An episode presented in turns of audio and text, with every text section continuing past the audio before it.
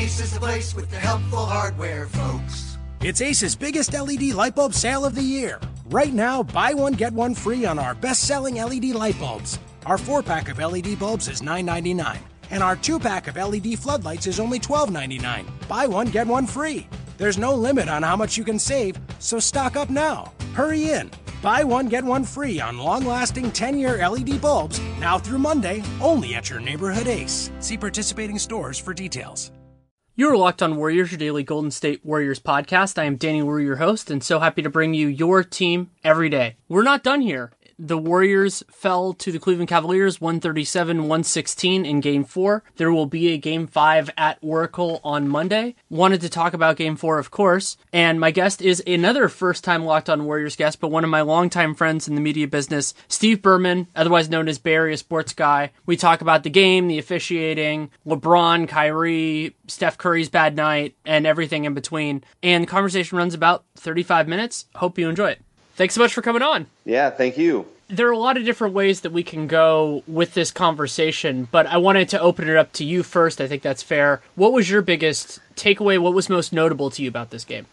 Just Cleveland's numbers from three point range were just unbelievable. I mean, I don't know what it, what it ended up being at the end. Uh, I know that they had more three point makes than twos in this game, and yeah, 24 to 22 and 53% on threes. It, it wasn't just the officiating that gave uh, Cleveland so many open opportunities, and the Warriors on the other end. Really, no one had a great shooting game. I think the best one was maybe Klay, four of ten. You know, Kevin, two of nine. Steph, two of nine. If you look at that, and you know, Draymond, one of six, and they're obviously leaving him open. Just the three point disparity they made th- 13 more threes than the Warriors did, and you know they only won. They didn't win by 39, but it seemed like it at times. Yeah, it was a very impressive performance from Cleveland, and I, I do want to do absolutely nothing to detract from that. I thought they were they were excellent. They their 86 points in the first half were the most in a first half of a playoff game in NBA history, beating 83 in I think it was 1962. So like that's even just a totally different thing. That's like when we go to the Westbrook stats and you're looking at when the pace was totally different.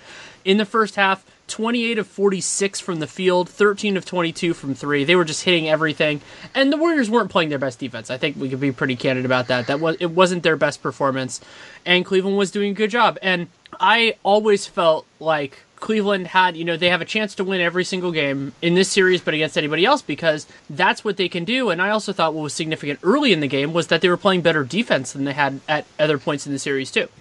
Yeah, I thought in game one it was almost shocking how little they're even trying to get deflections. And in this game and and in parts of game three when they were playing well defensively, just way more active. I mean, they talked about you know being more physical. Kerr talked about them being more physical. I think Kevin Love did in the beginning, and I think that was part of it. And I think the Warriors were. Uh, I don't know, apathetic is the word, but definitely pretty lax on defense. It, it, when when you talked about that first half, I, I'm going to actually probably take back my my my takeaway, my main takeaway from this game. Maybe not the three pointers, but the fact that they had a 40 had a 49 point first quarter. That was ridiculous. But yeah, their defense was still pretty good. I mean, the Warriors were on pace for 100, I think 36 points in the game at halftime, but it still it didn't seem that way. It seemed like the the Cavaliers were a lot more spirited defensively. And something that struck me, and this is actually going to be the lead of my piece for The Athletic, is I think it's finally time to separate out that the Warriors' best lineup is not a lineup that plays very much. And Steve Kerr knows this. This is not ambiguous. When the, they wanted to try to come back late, they went to the Hamptons 5, the death lineup, whatever you want to call it. And I understand that they want to keep Tristan Thompson neutralized a little bit. Tristan Thompson is not so central to Cleveland's success that you need to justify playing a center as much as they do and playing Andre Iguodala just 21 minutes in the whole game. Yeah, it is weird that the numbers for Iguodala. It seemed like Game One was the same way. I think he played only 24 minutes, and you look back at finals pass, and he's playing well over 30 a game against Cleveland. And you know, is his knee still bothering him? Is is that the issue? And he's just able to give them 20 minutes plus, and that's all. But yeah, I think not only is the Hamptons five lineup being underutilized, but I think a lot of people you're probably seeing complain about the fact that Curry and Durant are off the floor at the same time for different points of the game, and a lot of people, I think myself included, kind of wonder if maybe now is the time to always have at least one of those two on the floor. And also, just the amount of time that Steph has the ball in his hand seems like it was was kind of minimal in this game. And and in a game like this where it seems like some things were being called pretty closely, especially in the first quarter, but a lot of stuff wasn't. There's a lot of off ball contact that wasn't being called. And the way to, to beat that, I think, is to get Steph the ball instead of having him run around and get knocked around by guys. Exactly. And it ties in with how Cleveland was able to come back from down 3-1 last year was that they held a lot off the ball. They got Curry out of it a little bit. He was also hurt. I mean, that's another part of it. But, you know, yeah, Steph had he had 79 touches in this game. That was less than Draymond, who had the most at 92. Durant was at 69 and 55 of those were passes. He did have 10 assists, but he wasn't as assertive and it's so much easier with the way that the NBA is being called now to do that when a guy is on the ball because when a guy's on the ball and you're gra- and he's being grabbed, they're to call it. Like that's just the way the league works. Off ball, you know, the, refs are looking at a million things at once. There are only three on the court. They're to miss that from time to time. And Curry has gotten better about flopping and all of that sort of stuff. But I, I don't think that you can ever be so good at off ball, like flopping or just accentuating contact or anything, that refs are actually going to spend their time looking at it because they have other stuff to do. Yeah, and I, I think the Warriors did let this stuff get to their head a little bit too much, especially early on when the Cavs are parading to the free throw line as often as they were. And you know, obviously that gets frustrating and there's no flow to the game. But the Warriors also made a lot of silly turnovers and, and did a lot of things, a lot of bonehead things defensively as well that you, you don't see from them very often, especially in the playoffs when they're undefeated.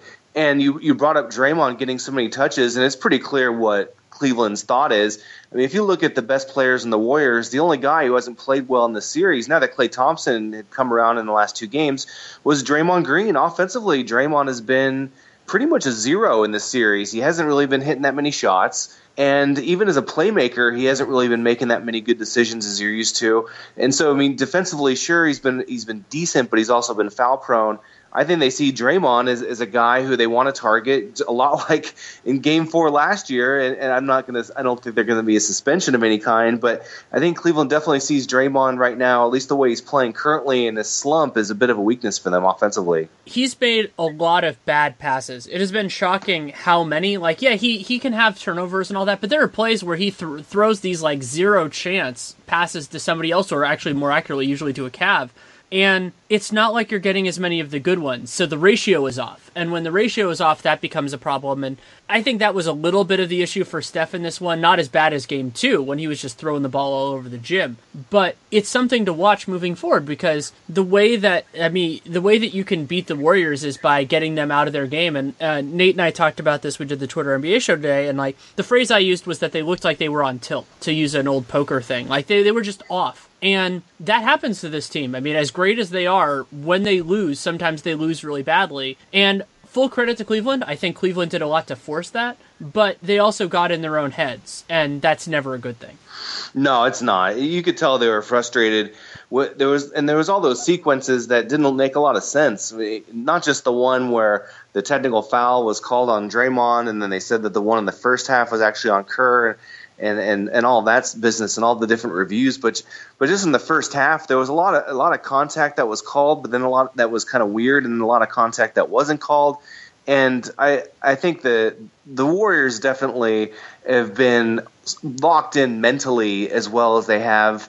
At some point, you were going to get a lapse, and I think it was probably just a little bit too much to ask for this team to come out when the Cavs were obviously pretty upset by some of the comments they say that Golden State made, you know, after Game Three, and but it's a lot to ask for them to come out and you know have a thirty to 16 first quarter like you'd see against Portland or Utah. I mean, the Cavs is as well as the Warriors have played in the series up to this point. The Cavaliers are still a pretty good team. There's a reason why no one was predicting a sweep going into the series it also aligns with something that I found really interesting in the series, which is that I think Cleveland has played better in each game. The Warriors, it's been kind of hit or miss. That's just the way they are sometimes. You know, they've they've been until today. I think they've been variants of good or great. But Cleveland, I think they've been better each game. They lost game three, but they I thought that was a, a much better performance. They were awful in game one, and they lost that game going away, unsurprisingly. And so the question is, is that just their guys stepping up, or are there adjustments that they're making? And I think it's some of column A and some of column B. Yeah, I, I it seems like it seems like Kevin Love. They kind of ride and die with him because you know in, in these in these closeout games that LeBron and Kyrie it sounds it seems like are just going to do LeBron and Kyrie things. And so Kevin and the Warriors they were able to withstand that in game 3 and Kevin Love all of a sudden out of nowhere hit six threes and every one of them seemed like a backbreaking three, where the Warriors were, had climbed within 11, and you're starting to think, okay, well, I guess this is the way that the Warriors are going to cap the season with a crazy comeback. And then you, and uh, Kyrie had a lot of these dagger shots as well. But at, at this point, you know, I think we just saw today what we expected in Game Three, where it wasn't just LeBron and Kyrie, but the entire team giving them something. And you know, it, it, I guess you weren't going to hold this team down that long. I mean, Shumpert actually gave them some some decent minutes. Obviously, a little bit of theatrics, but I think he did well there.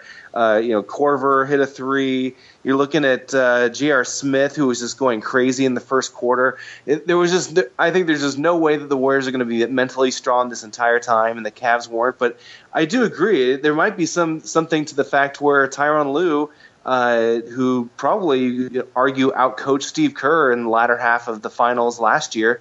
Maybe there's a little bit of outcoaching going on, at least in the last couple games. I think there has been. And something that I'm pointing to as being important in this series now is that Draymond Green, when Pachulia or any of the other centers is on the floor, he's often guarding Kevin Love. And the fundamental problem there is he can't be an active helper near the restricted area when Kevin Love's on the floor because he just can't be in two places at once, as great as he is. And Love is very good at moving without the ball. He's a smart player who can get to the right spots. And so Draymond, sometimes, like, there was one three off an offensive rebound where he just lost Kevin Love. He just he was looking at LeBron, I think it was, and LeBron just hit Love.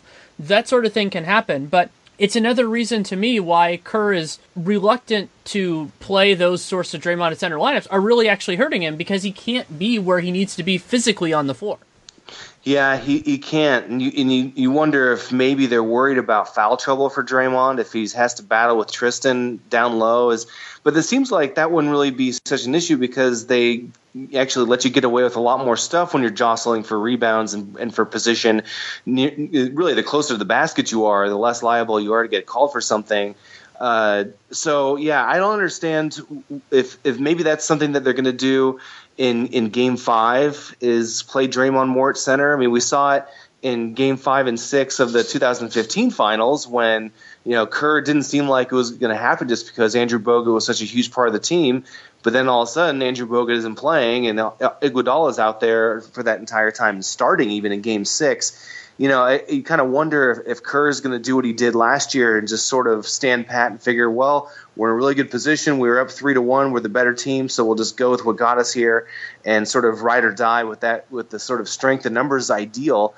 And is he going to do the same thing this time? Because obviously, three to one going back home, it's a great position. And I think Kerr kind of believes in stuff like you don't want to look like you're desperate, you don't want to look like you're scrambling or mentally worried about what the other team is doing. But I, I, th- I think in this case, an adjustment may be needed because, I mean, other than just getting in people's way on his own team a lot of the times, I mean, I don't really know what Zaza's bringing that is really that important. Like you said, Tristan Thompson, I, I think he had a better game tonight, obviously, and, and, and he said after the game that he didn't want anyone to punk him. No one's going to punk Tristan Thompson. But yeah, he he's not you know a top three player in the on this team like he was last year.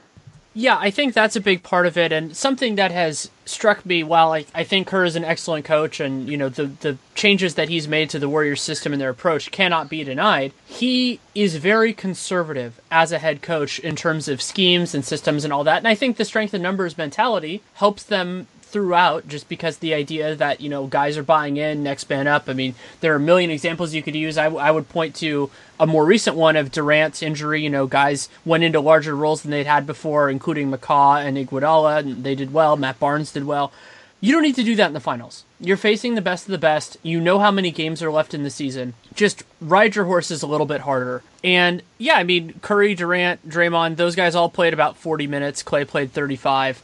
That's, you know, that's closer, but it's it's so strange that we're having this conversation again considering I would say that was one of the largest contributing factors beyond injuries and Cleveland playing great basketball towards their loss last year. Yeah, I, am just I'm looking at what what you said earlier about Iguodala playing a little bit more, and the box score. I mean, every single Warrior here is negative. I mean, some of them are only negative one because they were in the game for garbage time. Except for except for Andre Iguodala is a plus nine, you know, and I, I, that stat obviously is one that can uh, be faulty for a number of reasons.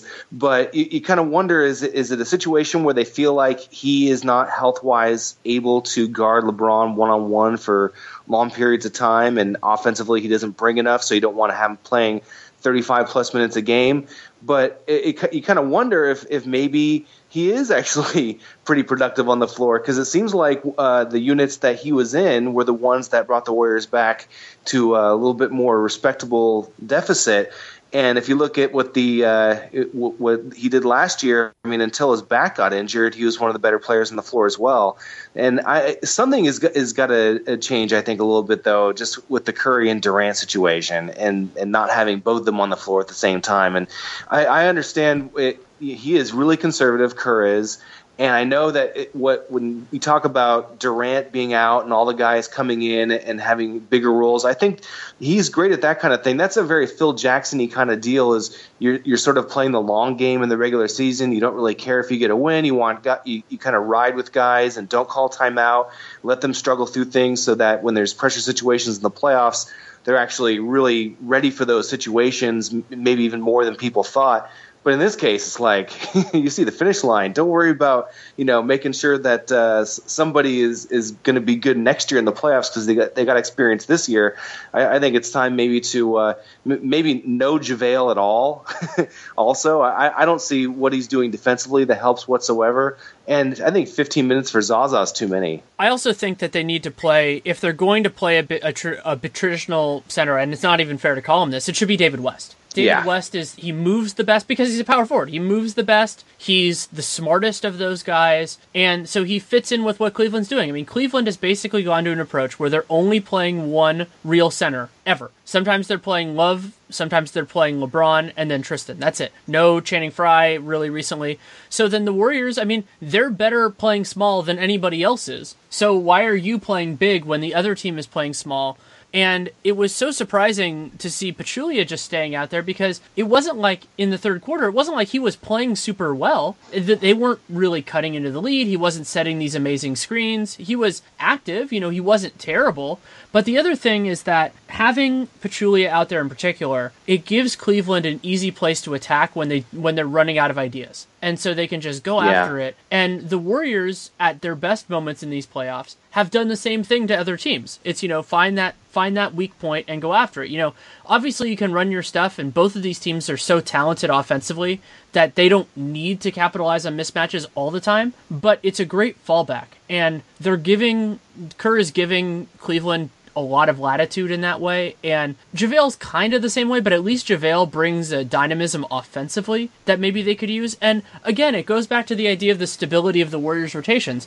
Lue has been able to use that against them because he, basically he knows that David West isn't going to play in the first first and third quarters. So That's you can true. go to go to some of these things. It's like, oh well, they're not going to do it. One thing I will give Kerr credit for is that he went away from Ian Clark in the second half because Ian Clark cannot play against Kyrie Irving. Like that's just something they need to go away from permanently. And so that's good. Kudos went to McCaw. I thought McCaw did a better job.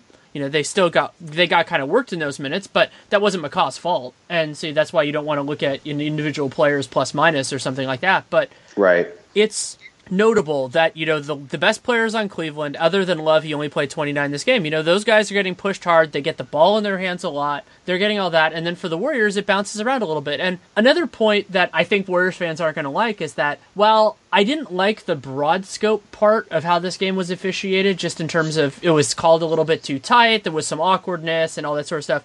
I actually thought Game Three was less fair to the Warriors than Game Four. I thought Game Three, you know, they were they were calling some ticky tack stuff, but it was uneven. Game Four, I just thought the Cavs were being more aggressive and the Warriors were committing stupid fouls. And then there were some weird contact plays that went against them. But that's you know that's kind of the the arm flailing equivalent of a make or miss league. Yeah, that, I that, I don't really believe the whole deal of the officials gave Cleveland this game by any means. I mean, I guess you could look at the butterfly effect. Oh, maybe if if this call was made differently, then you know the Cleveland wouldn't have gotten this open three or that open three. But uh, one, yeah, I think that the the tenor of the game just got so weird in the third quarter, and it was you know, it's kind of the the downfall of of modern officiating because of all the replays that happen, and it's kind of weird in the NBA. It's like it's not like calls where were you out of bounds or did you hit a three or a two. Most of the re, the long replays are how hard was this foul and was there like intent to injure? You know, it is it was an unnecessary contact on the flagrant and it just takes so long. And Zaza Pachulia was in the middle of a lot of that stuff, and you know, maybe, maybe a lot of people have been saying uh, after the game that you know Zaza might get a one game suspension because uh, he apparently threw a shot uh, with you know up to uh, toward the boys of Iman Shumpert when they were all on the ground tussling, and you know maybe it'll be like a Draymond Part Two kind of situation. I'm not sure if Zaza would get suspended for what was occurring because he pretty much got arm tackled by Kyle Korver on the play, and I don't know if he even made contact. But hey, if, if Zaza gets suspended, then maybe that's actually a good thing for the Warriors. Be like the having Anderson Varejao suspended for uh, some of those games in the finals last year. Yeah, I mean, you could have put a trigger warning on that, but I think that what what the thing that's a, a, good point of clarification. I'm happy you brought it up because I, I like bringing this up the reason Draymond Green was suspended was, I mean, obviously the direct cause was him taking a swing at LeBron's boys, but that he was not suspended for that play. He was suspended for an accumulation of flagrant fouls, of which yeah. that play was one of them. That was one of four. You know, because he had the tackling Beasley, the double flagrant on the kick on Steven Adams, and then that. So it would be shocking to see less a less aggressive version of the same thing be an ejection. But yeah, you can make an argument that it would it would be better for the Warriors, though it's not like in the past, I mean, Kerr lost Andrew Bogut at almost this exact same time last year. His reaction was not to go small at the time. I mean, maybe a little bit in, in game six and seven, but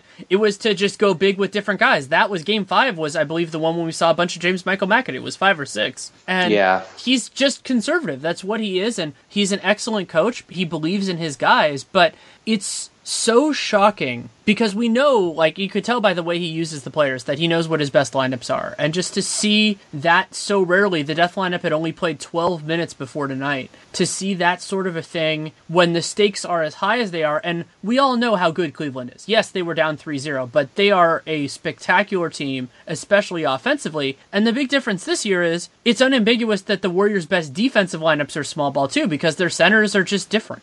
What'd you think of uh, Kevin Durant's play in the first quarter? It, it seemed to me like that he it was the first time really in a Warriors uniform, even the beginning of the season when it seemed like you know it, it was going to be kind of a lot of pressure on him because it was his first games after you know being the big trader and switching sides. But this is the I don't know the first quarter to me. It seemed like he really calmed down after this, but the first quarter seemed like that was the first time that he actually kind of looked nervous as a warrior. Yeah, he definitely seemed off, kind of on both ends of the floor. I didn't see him as active defensively, you know, in terms of being a helper or something like that. He did have that nice block on Kyrie later in the game, but yeah, it was it was strange, and the whole offense was really disjointed early. I mean, Curry was basically a ghost. You know, the shots he took were these kind of like contested ones, basically just because he felt like he was in rhythm. He was zero for five overall, zero for four from three. He did get those two free throws, but he was kind of off in that way. He was passive. They were holding him a lot, all that sort of stuff. And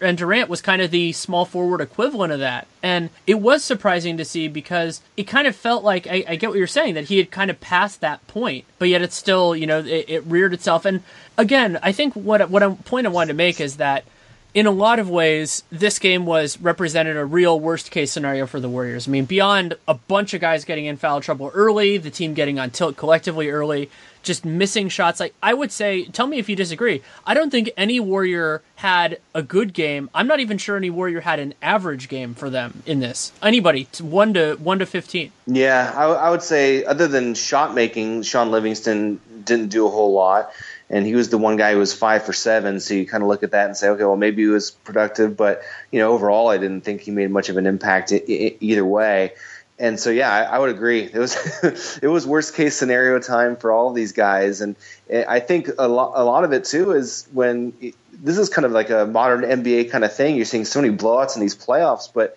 I think a lot of it is you know when when teams are are hitting threes, the other team kind of feels like they have to come back with threes, or else they're going to just fall further and further behind.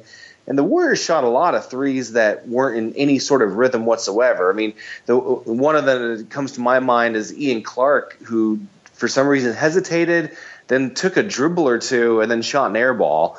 Uh, you had some you had some uh, Klay Thompson threes that were just ridiculous attempts, and, and Klay's known for taking the wildest shots of all times, and a lot of times they go in. But uh, but some of them it, it was almost like step back threes that from 30 feet away. Uh, and, and then Steph was was just sort of weird and all out of sorts the entire game. And surprisingly, had four turnovers. It seemed like more. I mean, the fact that the Warriors only had 12 turnovers in the game was actually kind of an amazing stat. What's weird is the also they they held the Cavs to a pretty respectable total in the second half after getting blown away in the first half.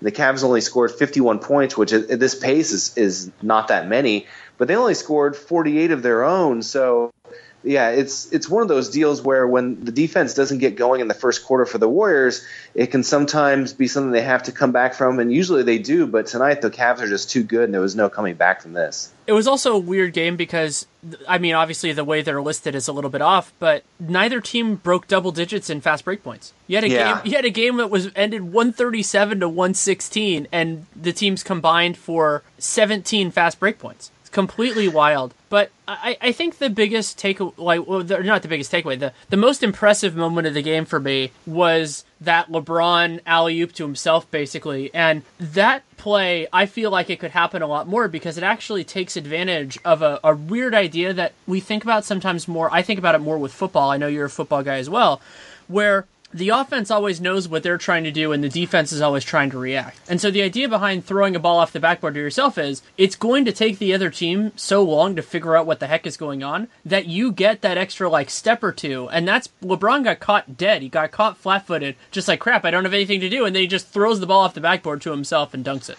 Yeah, and you can. It was one of those plays too where you can almost see it coming before it did. When uh, when he saw him get caught, immediately I thought, he's he's gonna get this back. And I didn't know I didn't know he was gonna be able to throw a perfect pass to himself, but of course he did. He's LeBron. He can throw perfect passes to anyone, including himself. And yeah, I, I think it's one of those deals where, especially with the floor so much more spaced out than it was years ago, that you you have times when it is wide open in the lane because he was able just to run free once he realized that. Klay actually, I think you know, kind of hedged towards him and then just ran off into the corner, expecting a, a pass out to the corner. And LeBron was just like, well, there's no one in front of me. What do I do here? I, I'm definitely not in rhythm to actually try to shoot a floater. That's not really my game anyway. So I'll just do this and, and become the biggest gif of the game. Yeah, that was that was really impressive. So we'll end this on a, a very basic question, which is, how are you feeling about Game Five now that we saw Game Four?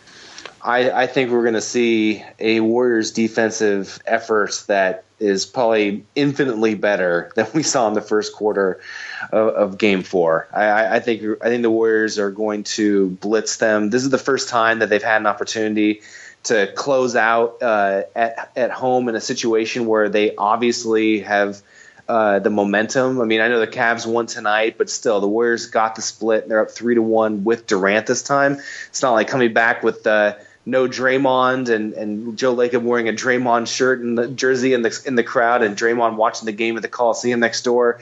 And it's not like Game Seven last year where the Warriors were obviously clenching and it was one of those deals where they're on the on the verge of the biggest collapse in NBA history. This time, uh, they know that they could beat the Cavs whenever they play a good game. Not even a great game, but a good game. And I, I think we're going to see a great defensive game from them uh, uh on Monday. And I don't think it's going to be close. What's exciting is both of these teams are eminently capable of beating the other on their home floor. We've seen a lot of it over the course of these three years. This was actually the first time that the Cavs have won a game four in the NBA Finals in their franchise history because they lost it not only yeah. to the Warriors the other two times, but to the to the uh, Spurs back in 2007. And obviously, the Cavs have won at Oracle more than a few times. So I'm excited about it as a basketball fan from that perspective. And I think that from a Warriors perspective, the idea of really getting a worst case scenario game in some ways is a good thing for them because a they were even despite all of that, they still had a chance in the fourth quarter. I mean, it got away from them pretty quickly, but they still had a chance. And now it forces the coaching staff, the players to evaluate and they know what it they know what it takes to win, but they also know what it what what it takes to lose. And I think generally speaking, if you you know if you played this a hundred times, I think the Warriors, you know, at a neutral side, I think the Warriors win, you know, 60, 65 percent of the time. and you know that variance is is plenty that either team can win a given game but it doesn't take much off of where they were tonight for the Warriors to end up winning, especially when you shift home home and away. Yeah, I, I think the first quarter to me is just enormous. What, what's going to happen then? If the, if the Cavs come out and start the way they did tonight and pretty much hit every single shot regardless of difficulty, and the Warriors are bogged down offensively and have a couple stupid turnovers, and the Cavs have the you know a lead going into the second quarter, and the crowd starts murmuring, then all bets are off, and, and we could see a series for the ages. I just at this point, I feel like the Warriors know how to avoid that kind of situation. And I don't think that they played with, as, as Kerr would say, the appropriate fear that they needed to tonight. I know the Cavs actually won this. It wasn't a situation where the Warriors gave the game to the Cavs, but I don't think the Warriors played with anywhere near the kind of mental focus required to win a game in this situation tonight. And I just I can't see that happening twice in a row. And, and like you said, I, the worst case scenario thing has got to give them some confidence because – they they were awful, awful, awful in so many ways, and I still did think they were probably going to win this game when the fourth quarter started.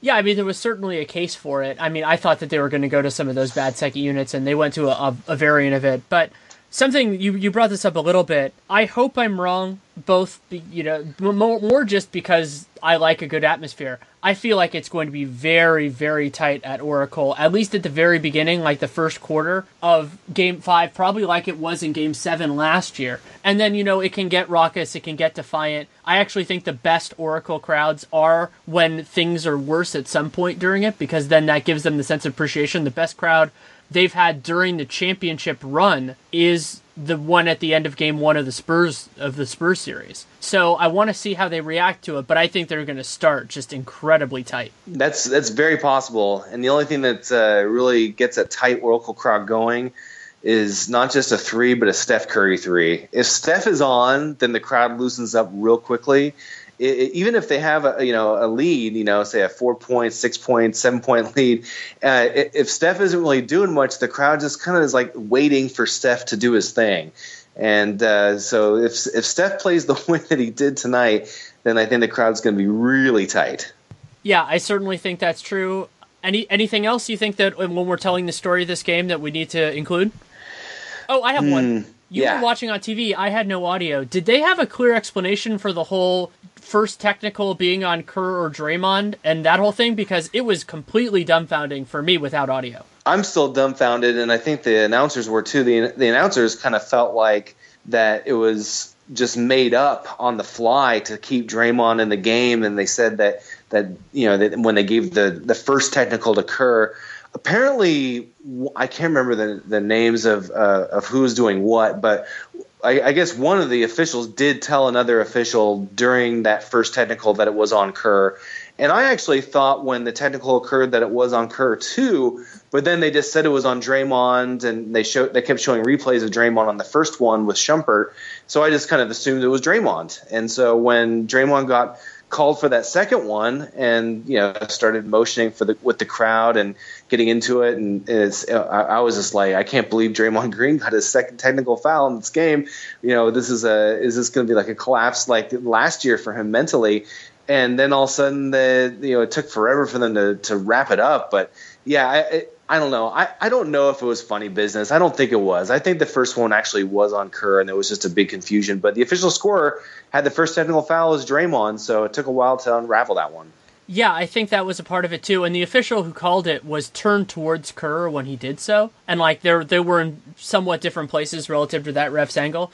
And it, it was so weird to me that I, I thought they did a more formal process for saying who a technical foul was on. It seemed bizarre to me that it went that long without, you know, whether it was that they changed it ex post facto or whether it was just that they had it wrong. I mean, I thought, I always, maybe it's just my own brain, I, I thought that there was a, a better way of saying this technical foul is on this person.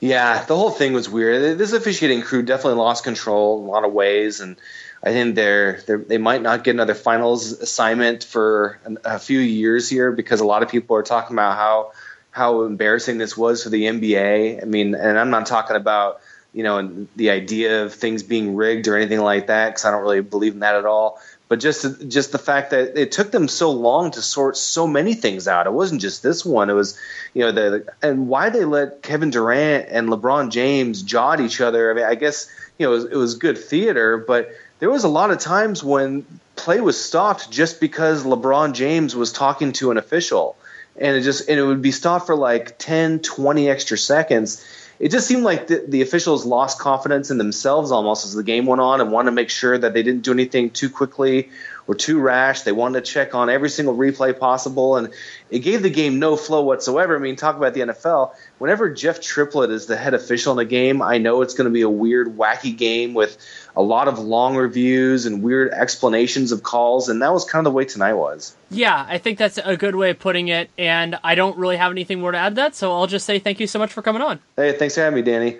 Thanks again to Steve Berman for taking the time to come on. You can read him at his Monolith, Bay Area Sports Guy, BayAreaSportsGuy.com, and you can follow him on Twitter at BA Sports Guy, B A S P O R T S G Y, just like you'd think. Really enjoyed talking with him, and I'm guessing, I don't know this for sure, that I, I will be back on Monday night. I know I'll be back on Monday night for Game 5. I I don't know if I'm going to do a Sunday night show. I, I might just cede that to Drew and Grant. We'll see how that goes. I'm legitimately unsure, haven't figured all this out at this moment. So definitely take a look and key. That's why you keep subscribing and downloading every episode of Locked On Warriors because you can keep an eye on that and you can leave a rating, leave a review. I actually went through, I hadn't read reviews. I generally don't do that very much because I don't want to, but uh, I went through some today and it really did mean a lot. It was, it was very nice. Lots of very polite things about me and that's always appreciated. So you can do that. Hopefully you continue enjoying the show with Drew and Grant. And of course, I'm still continuing until this series ends and we don't know when that's going to be. Also, you can read my work for The Athletic. I will have a game analysis piece, which will probably probably go up on Friday night, and then I will have a the every player stuff will go up probably on Saturday morning, maybe early afternoon, depending on my own timing. And then of course I'm going to record the Dunc'd On Basketball podcast with Nate Duncan. We're going to do that